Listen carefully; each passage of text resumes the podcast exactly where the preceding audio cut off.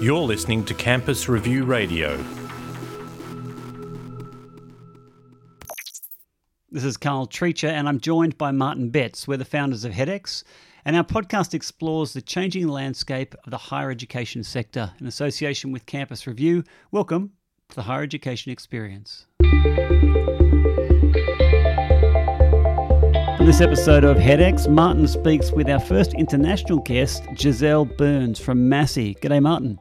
G'day there, Karl. It's um, really good to have someone from close to home in New Zealand, but a little bit out of the the normal perspectives that we've had in the show up the show up until now from Australia. So I'm looking forward to today. My understanding is she's got experience from Australian university sector as well as New Zealand. Yeah, that's not unusual for academics in this part of the world to. Well, first of all, it's not unusual for academics to have a, a range of organisational, institutional experiences and some international experience. We have positively encouraged that in academics um, around the world, actually. But she's had experience, as we'll hear in the interview, at Charles Darwin University as well as a, a number of institutions in New Zealand. I've got no experience myself personally around the difference between Australia and New Zealand higher education sector. I'd imagine, because we've worked with lots of New Zealand uh, organisations and Australian companies, I don't see a huge amount of difference. Things like um, their pragmatism and their investment in terms of creativity are probably things that jump out for me. So I'd be keen to hear what she has to say about that. Yeah, well, it's actually the, the, the English speaking world has university systems that have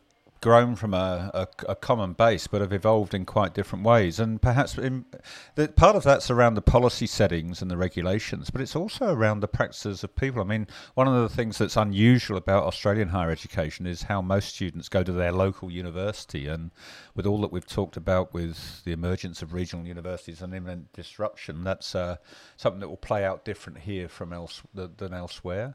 But in other parts of the world, in certainly in the UK and America, and also it, it, it, I learned from this interview in New Zealand the tendency of students to travel away from home to pursue university experiences is much more common. So yeah, there's a number of differences, but enough enough similarities for us to have some good learning points from talking to such a leading figure in the New Zealand university system. Mm, and New Zealand has been a, a, real leader in many many facets of industry. So I'd be interested to see how well that plays out. And just just getting back or looping back on our interview from last week with REA Group, um, you know, we've had a, a, lot of response from the market based on that interview um, and interest in um, what they've said in terms of building culture based on a more collaborative, empathetic leadership. Well, I, I mean, I, I think there's huge parallels between what we learned last week from the REA interview and our commentary around it and what, what comes up this week. In that, um, in both cases, we see a strong call for leadership being at the heart of cultural innovation. But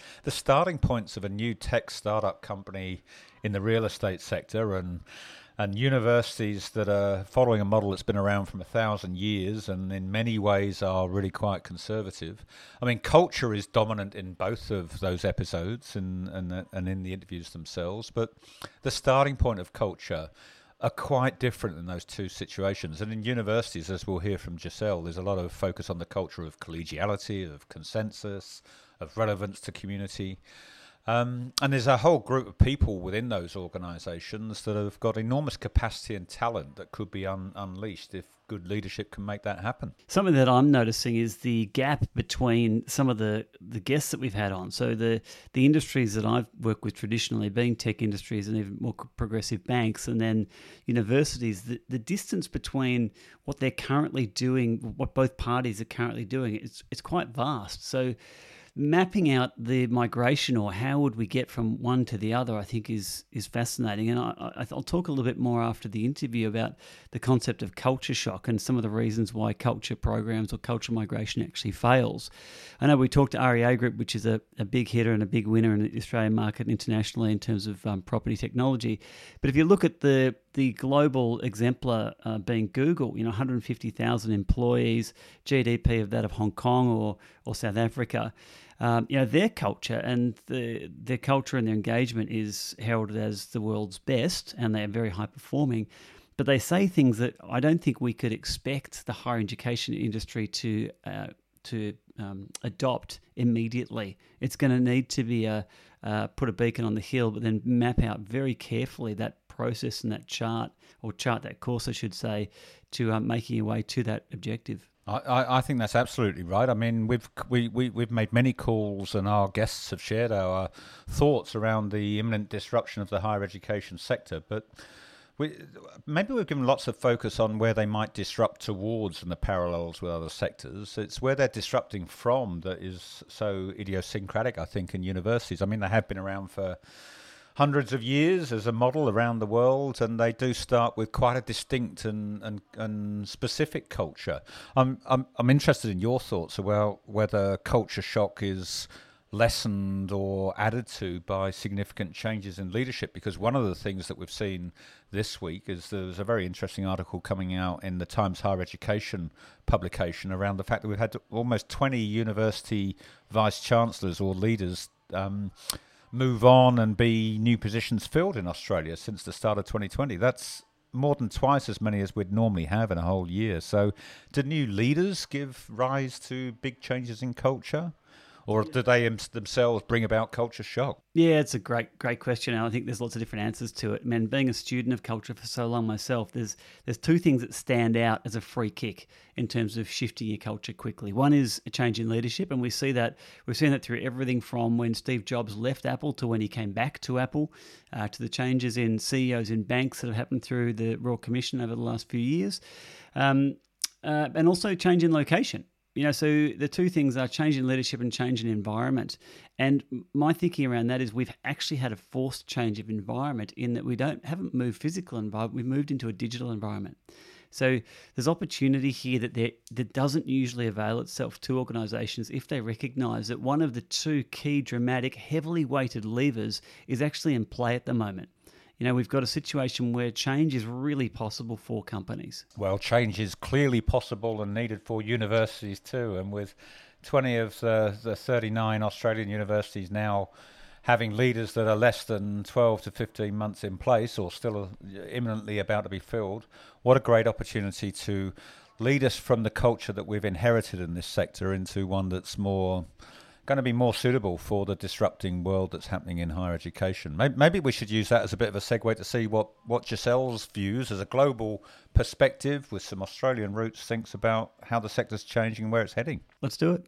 Today's guest on HEDx is Professor Giselle Byrnes, who's an academic historian and provost at Massey University in New Zealand, having spent more than four years as a pro vice chancellor at Charles Darwin University in Australia. Giselle, good day to you and welcome to HEDx. Kia ora, Martin. It's wonderful to be here with you. And by the way, kia ora means hello, uh, greetings, and good health to you. Oh well, thank you very much for those those good wishes, and um, we wish all the same and more and more to you and all of your colleagues in Massey and throughout the New Zealand higher education system. You're our first guest from international universities on HEDx, and we're delighted to be in touch with the parallel systems that are in New Zealand as we explore some issues for higher education in Australia. And I might use that as a bit of a segue to connect um, your story. That towards the end of 2020, we in, I interviewed Barney Glover on HEDx, and he spoke from his current role leading Western Sydney University, but he spoke very fondly of his time at Charles Darwin University and the and the importance of the place that has in the Australian edu- higher education system. Now, now you worked with Barney. I wonder if you might tell us a bit about your experience at CDU and the parallels you see between the mission and purpose and place that it has in the Australian system and the work you're doing at Massey and more broadly back in New Zealand since you re- returned home, as it were? I was privileged to serve under Barney at CDU and work for such an important university in the Australian education sector. I mean, CDU has an enormous commitment to equity, to access, Indigenous leadership and community engagement. And, and those are values that resonate really strongly with my own. Uh, and in addition, of course, CDU is a major online education provider in both the VET and the higher education space. It's an anchor institution for and in Northern Australia, and I think it plays a really critical and important role in people's lives. So, what drew me to work for CDU uh, in the first place was to commit to that project, really, of community engagement building, to work uh, in partnership with others towards realising the goals of equity and access and Indigenous engagement and Indigenous leadership. And that's something that very strongly um, resonates back here in New Zealand with our entire sector, but also with uh, Massey University. Okay, I, I, get a strong sense from hearing you there that a focus on equity and access to education and, and the issues of culture within our universities and their context. They obviously play a big part in, in your passion for and what you believe to be I mean, you call them your values, but perhaps I might describe them as the priorities for higher education right now. Where, where, where, do you see we're up to? What is the state of play and the needs with regard to equity, access to education, and culture in our universities in 2021? Do you think? Mm. Well, let me just say a few comments about the New Zealand context, and then I'll then I will comment a little bit on the current moment.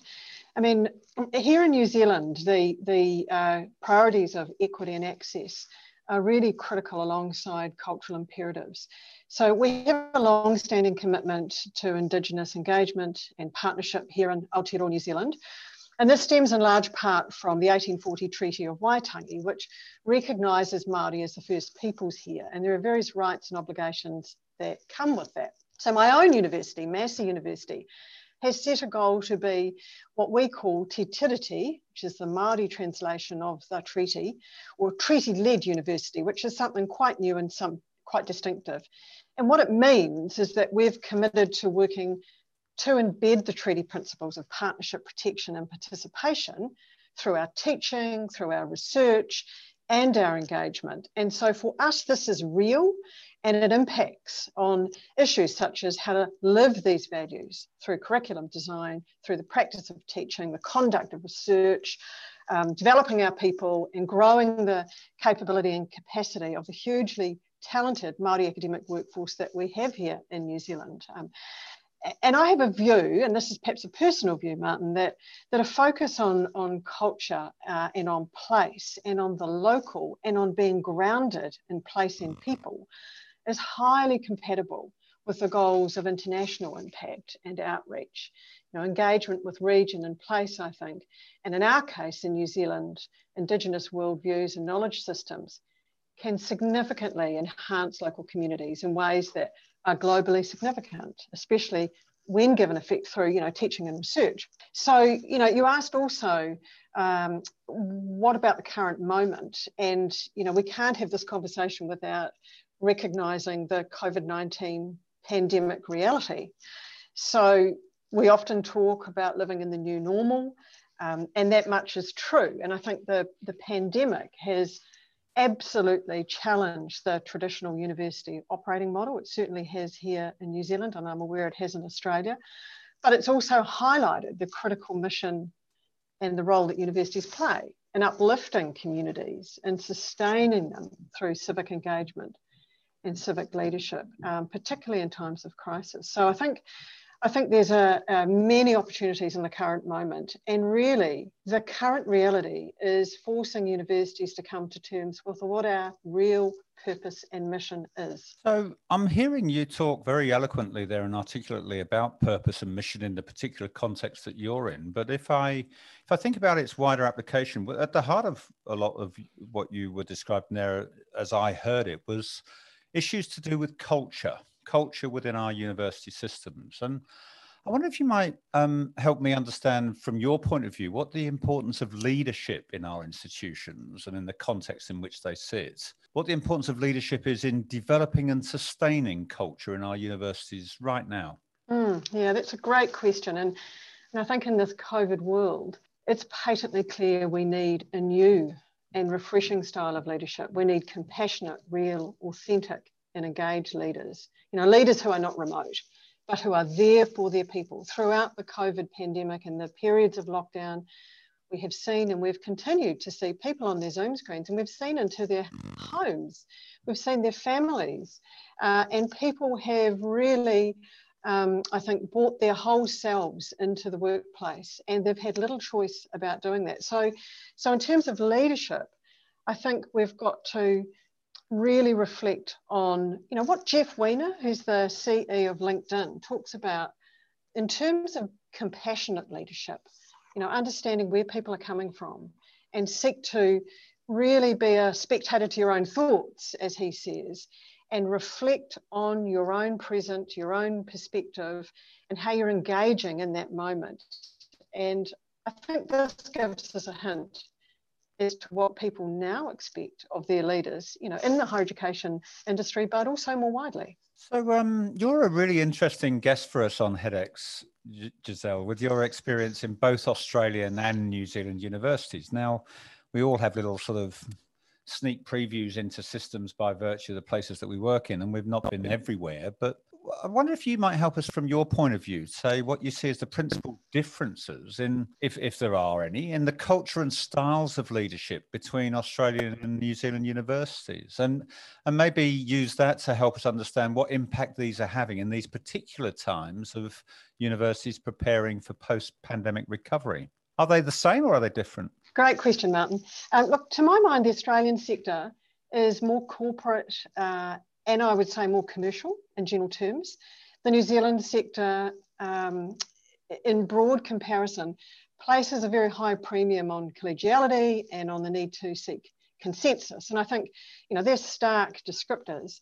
Both of these have their strengths, of course. And, you know, I'm constantly reminded that the challenge of leadership in a university context, just going back to our previous point, is really around pace and timing. You know, you can only go as far as your people are willing to go. So you need to take people on the journey. And one of the things that I've learned is that universities are full of very smart and creative people. So the role of a leader in that context, irrespective of the Australian or New Zealand context, is to highlight very clearly where we need to go and why. So to create and then unpack the vision a little bit. Um, but academics and professional colleagues will know much more about the how. They're really good at devising the how. So it's all about leveraging this capability and know how to co construct the how to deliver the what. And I think that's going to be patently obvious uh, in the short and long term future. Um, one of the observations I also have is that, in my view, um, the Australian universities, partly due to the policy and funding environment in which they operate, are much more accustomed to and comfortable with developing commercial partnerships, uh, working closely with professional bodies and industry and carving out very distinctive identities. I mean, having said that, the New Zealand sector is smaller in scale. It's highly creative and innovative though, and we've got a vibrant research commercialisation ecosystem here in this country. And I think this stems in large part from the kind of creative thinking that we celebrate and really prize here in New Zealand. You know, we also value an open access system to higher education. And this is something of a defining characteristic of our university sector. So interesting to hear you comment on the um, the importance and the, and the skill or capacity that there is to, to pursue research commercialisation in New Zealand. I, you, you may be aware that as a new minister, Alan Tudge, in a speech a little while ago now in Melbourne, has um, committed to research commercialization as maybe being a direction for our policy settings to follow and uh, even a driver of the distribution of funding in the future. I don't know if our, policy, if our policy settings and regulatory systems are converging, but do you see them actually as different from each other at the moment?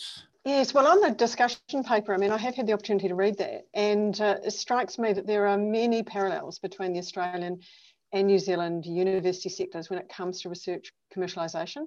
The challenges are very similar. So, you know, what are the incentives for academics to commercialise the research? You know, what is the value that we place on that alongside the traditional values and metrics that we place on, on uh, traditional research publications, etc., and outputs? Um, and, and how do we support that kind of uh, and nurture that ecosystem?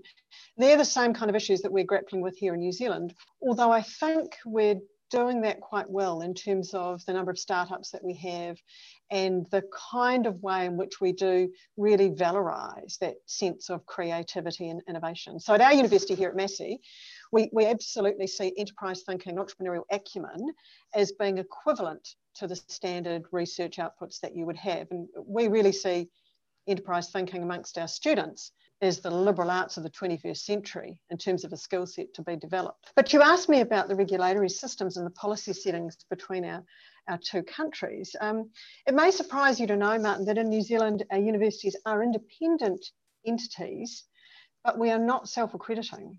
We have a national system of peer review amongst the eight New Zealand universities. Uh, so every university gets to see a new program or a qualification when that is put up for peer review. I have to say the quality of those proposals is improved through the process, but again, it's a highly collegial process. It does take time, however, to get from uh, idea out to market. In addition, in New Zealand, students are highly mobile. Uh, they will choose to go to a university that is often the furthest away from home. Um, and the accountability expectations upon us are very high, both from our government funder and from our communities. And notably, we are not funded for community or civic engagement, and yet the expectations in this regard are significantly increasing, both on the part of our government funder and also on the part of the communities we serve. So I think reflecting on Australia, self accreditation drives more freedom in terms of what can be offered by way of teaching. And I do think it allows a little bit more nimbleness in responding to market needs. So that's that's fascinating for, for me from an Australian context to learn that about New Zealand. Thanks for, for sharing that with us. I wonder if I can use that and the other things that we've discussed to date then to to help get my get allow you to share with us your views about what I consider to be the elephant in the room. I mean, there's there's lots being spoken about, written about, podcasted about about a potential. For goodness sake, we've even got an Australian Prime Minister here su- suggesting that it's on the agenda that disruption and new business models are imminent for Australian universities. So, do, do you feel that some of that underlying culture and difference in leadership styles, but also the, the differences between regulatory contexts make disruption any more or less likely in New Zealand universities than it would be for Australian universities right now? Mm, that's a really um, that's a really tough question, actually, Martin. I mean, I think in both jurisdictions um, there are strengths and weaknesses, and you know, I can speak in the New Zealand context, and here in New Zealand, we've always welcomed innovation, and we take pride in that can-do approach around creativity and innovation, often with very modest resources. And on reflection, 2020 really was a bit of a telling year. Um, just going back a few years, in 2017, the New Zealand Productivity Commission released a report on new models of tertiary education. They more or less described our eight universities as being slightly medieval or dinosaur like, actually, in, in our ability to respond to change. Well, I think you know our rapid response to the pandemic demonstrated this is patently not the case. But I think the challenge for us here in New Zealand, as well as for Australian colleagues, I suspect, is how far can we sustain the innovation that we've seen over, over the past year or so? How can we use this opportunity to really rethink what we do and how we do it? All the while being very mindful of the well-being of our colleagues who have been through so much and continue to experience uh, the lockdowns and the pandemic.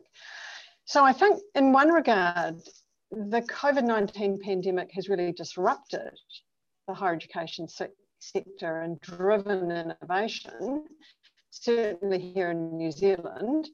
But it's also exposed the fragility of our current business and operating model as universities. Now, while New Zealand universities were not especially overexposed to international student markets pre-COVID and to kind of weather the storm, although it's uh, COVID has has had and will have deep impacts upon us this year and the next and the next few years after that. We are looking actively for new ways to collaborate together, uh, to think about uh, redesign of curriculum, to rethink new delivery modes, and to really drive new and innovative uh, research collaboration. So I have been thinking about how this might play out you know, I've just got a few ideas to share with you, if, if you wouldn't mind. And maybe these will resonate uh, with colleagues in the Australian context. But, you know, I think in the future, students are clearly going to be at the centre of everything that we do. And the competition to retain current students and attract new students is absolutely going to be intense.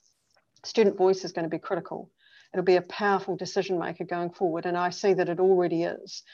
Um, the student body will massively shift in terms of its current composition. And, and universities will uh, have to diversify their markets for recruiting international students. That much is true to move away from an over reliance on a, on a single source of origin.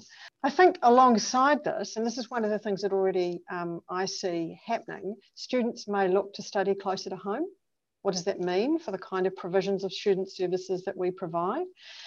And, and students are going to be as diverse as society itself. So clearly, they're going to want to study part time, online, as well as on campus. They want synchronous and asynchronous. They want to consume their learning and experience their education journey, I think, in ways that will be radically unfamiliar to those of us who were undergraduates in the recent generation. So I think the expectations are going to shift.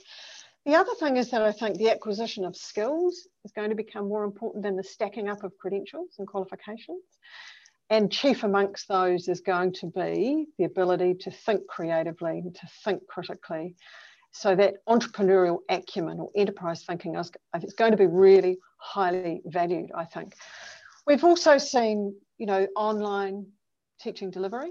Um, and that is, I think, now much more widely recognised as a valid form uh, and an efficient form of, of teaching, uh, notwithstanding the costs that it does take to maintain those kind of platforms, support and train staff, etc. But one of the things that's often missed in the discussions around online teaching is that it allows for continuity of study for students, and particularly for those learners who are unable by virtue of where they live or their life circumstances to study full time and physically on a campus. So I think you know there's a there's a strong alignment there between the equity and access agenda and online provision. And just one more thing, Martin, I think that you know there was a, um, a, a rush to embrace online as emergency teaching, and that was a matter of business continuity in 2020 my own view is I think that you know what will happen uh, in the, coming years is that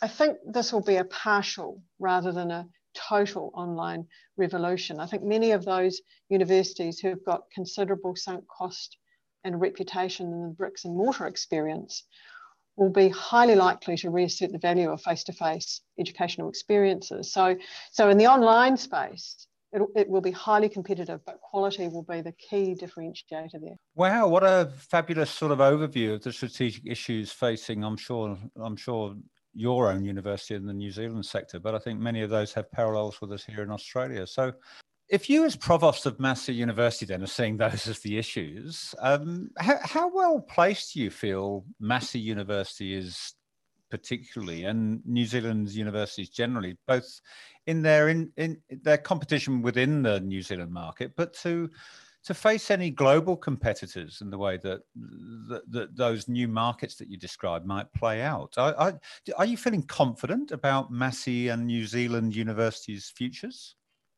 I'm feeling enormously confident about New Zealand and our ability to take a lead in this space.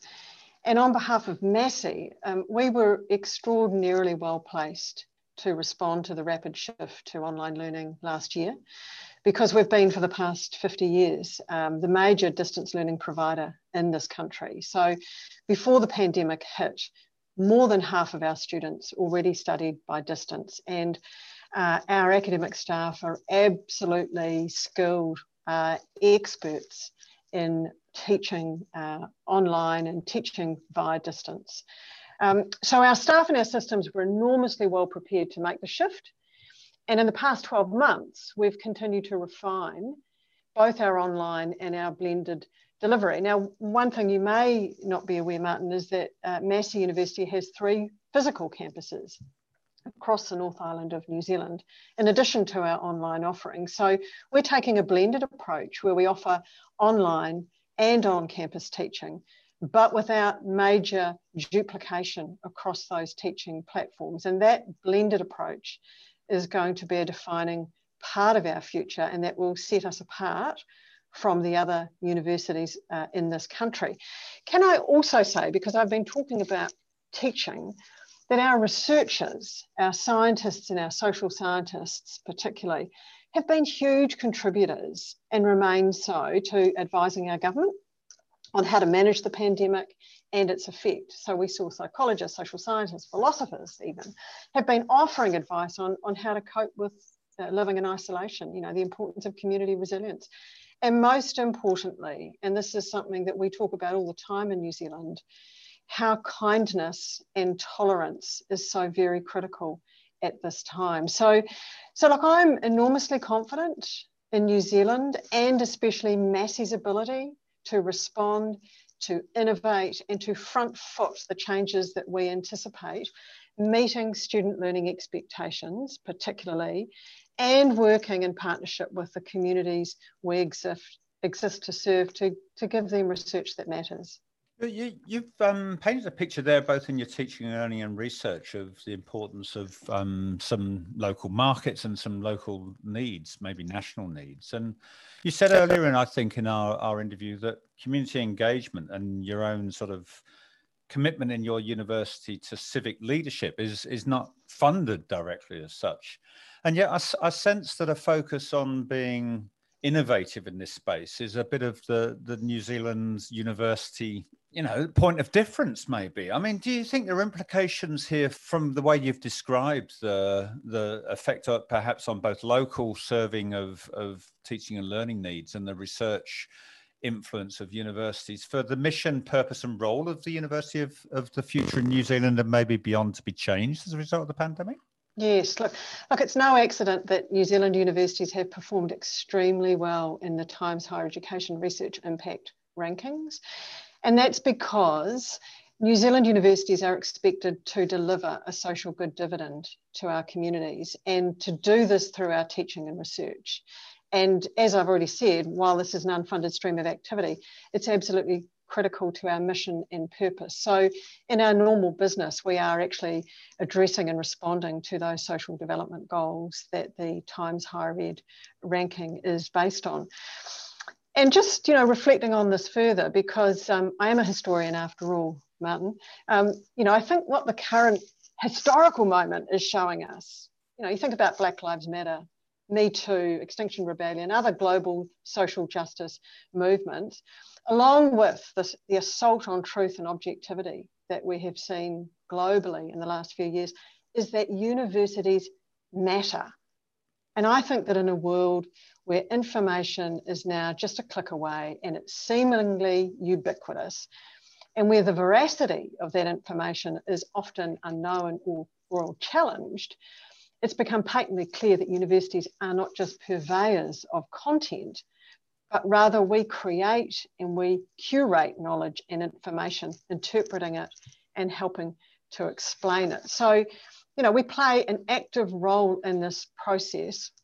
And in the context of the fake news moment, I think we need experts now more than ever. And, you know, one more thing too is that what is also very clear, I think, is that universities will play an important and critical role in societal and economic post COVID reconstruction. History tells us this much from the long arc of the 20th century. Universities have always been involved in missions and exercises around national reconstruction. So I think most notably, the current crisis that we're living through is, is also making us realise that digital communication, online platforms and capability, and therefore online education is going to play a much bigger role in the future. So Look, I'm really confident uh, on that platform and on that basis that New Zealand universities are going to continue to complete, compete in the global marketplace for staff and students. We know that one of the big challenges uh, of the next decade is going to be the global war for talent, and that is both staff and students. Because I think universities are going to evolve and adapt while maintaining their key roles as sites of research excellence and places of higher learning. So, you know, I'm really excited to see New Zealand universities taking a critical leadership role in this regard.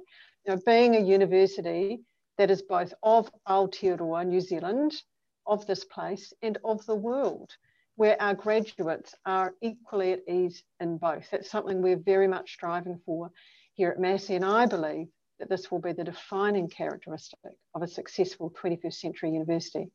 Well, that's a very optimistic note, perhaps, for us to bring the, this um, particular interview to a conclusion on Giselle. Thanks very much for joining us on HEDx. We wish you well in Massey with all that you're doing and good luck with your curating of knowledge in a university that's got a real purposeful focus for the future.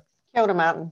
Martin, what jumped out from me in that interview, other than uh, Giselle's energy and her, her articulation, was the culture is hardwired into that organisation. She talked about the being tr- a treaty led university. So, one of the things that when we look at culture is how do we make this real? You know, symbols of truth is a, is a reality and a, a real um, highly prioritized element of culture. So that it's not just communication. What's a symbol of truth? That this culture is actually real for us and we're respecting it, we're doing things around that. So, I think that was a really interesting observation for me, along with what she said around the importance of leadership, you know, being real, being passionate, being empathetic. That's a really consistent theme that we're seeing from not just the higher education sector, but the most successful organisations have moved away from being autocratic and um, dogmatic into this more human manner. Yeah, no, they, they came through loud and clear, didn't didn't they? And um, I think just because of who it was that was talking to us, our, uh, as we've said already a couple of times, our first international guest, you can't help but take a systems and global perspective on what's going on in Australian universities from that. So um, you know, the, we've been very focused in Australian universities up until now on local competition. Most of our students don't travel very far to go to university, and most of their partnerships have been very much with, with local companies. But the fact that competition in the future can come from any, from anywhere, and that someone like Giselle and Massey is focusing on how it stands in a new global competition for students, that digital um, education might unveil is is a an interesting fresh perspective to make. I think. I think the, the idea of having a fresh perspective is really valued. The the I remember wandering into one of the universities many years ago that uh, I was offering uh, advice to or, or consultancy. And really being scrutinized over my experience in the sector. And the reality was, it was my lack of experience in the sector and my experience out of sector that was of value. And if you've got disruption coming from out of sector, you don't want to be looking to the tried and tested and true and, and aged um, experts. Sure, they've got a point of view, but I think we need to be really close to what's coming and who, who knows the outside really well so that we can study the outside in, not the inside out. Well, that, that that's so um, consistent with some of the um, debate that, that has started to happen, and that's that, that's yet to happen around the two different areas. I think where government has called for the sector to respond. I mean, the the most recent strategy papers from a new minister have been around research commercialisation. How can we work more closely with businesses and and the commentary around the student um, satisfaction data from just last week of the sector needing to do better. Um, doing better by doing more of what you did before, but even louder and harder, is I don't think what they mean. I think they th- I think they mean change. And I think that plays out in both the student experience, and there was lots of pointers to the fragility of business models and how we can sustain the innovation from 2020 and how far we can take it into the future in Giselle's um, message there. But I think the the area of partnership, she she commended the Australian system for its ability to form partnerships with outside bodies. There was a fascinating paper that my old colleague Rachel Parker, the the head of the Global Change Institute at the University of Queensland, published in the conversation recently around the need to focus on partnerships with businesses in in making research really effective in terms of commercialization and other other forms of change. And I think there's a couple of pointers there of what must do better might mean. It probably means must do different. Yeah, I think it means must must do different, and I feel like there's something missing here in the conversation that the it's all about approach. So if you've got a problem and you've got a, a, a conditioned way of approaching that problem, I think that's where we need to start. Let's actually look at the way how would you approach this issue and do it in a different way and find new ways that you really don't you don't have any experience with. You know, the inside out of Apple or Google or any of those organizations that have just grown exponentially is is is fascinating to know that they don't approach a particular problem the same way ever. It's almost like let's got we've got an idea of our a way to approach it. Let's approach it that way. Now let's approach it another way. Now let's find a different way that none of us have ever considered to approach this product, this this actual pro- problem. Well, wouldn't it be great if the sector as a whole really adopted that philosophy in its thinking about how to respond? Now we're getting to the stage that we are following the pandemic in how we'll deliver student experiences in the future and how we'll be relevant to society and to business in in the great ideas and the great minds from universities. I, I think to, to relook at the problem uh, uh, and, and to do that with 20 new leaders of Australian universities, that some of which, as we've observed, have been appointed from quite different backgrounds There's a huge agenda of opportunity in the Australian higher education system to rethink the student experience, to rethink industry partnerships, to do better by doing different, and to break the mold. It's it's going to be fascinating to see how age-old cultures, in some cases bound by treaties from the past, might evolve from that starting point to be fit for purpose for a very very different future. Absolutely, and that's uh, all we have time for on this episode of HEDx. Thanks, Martin.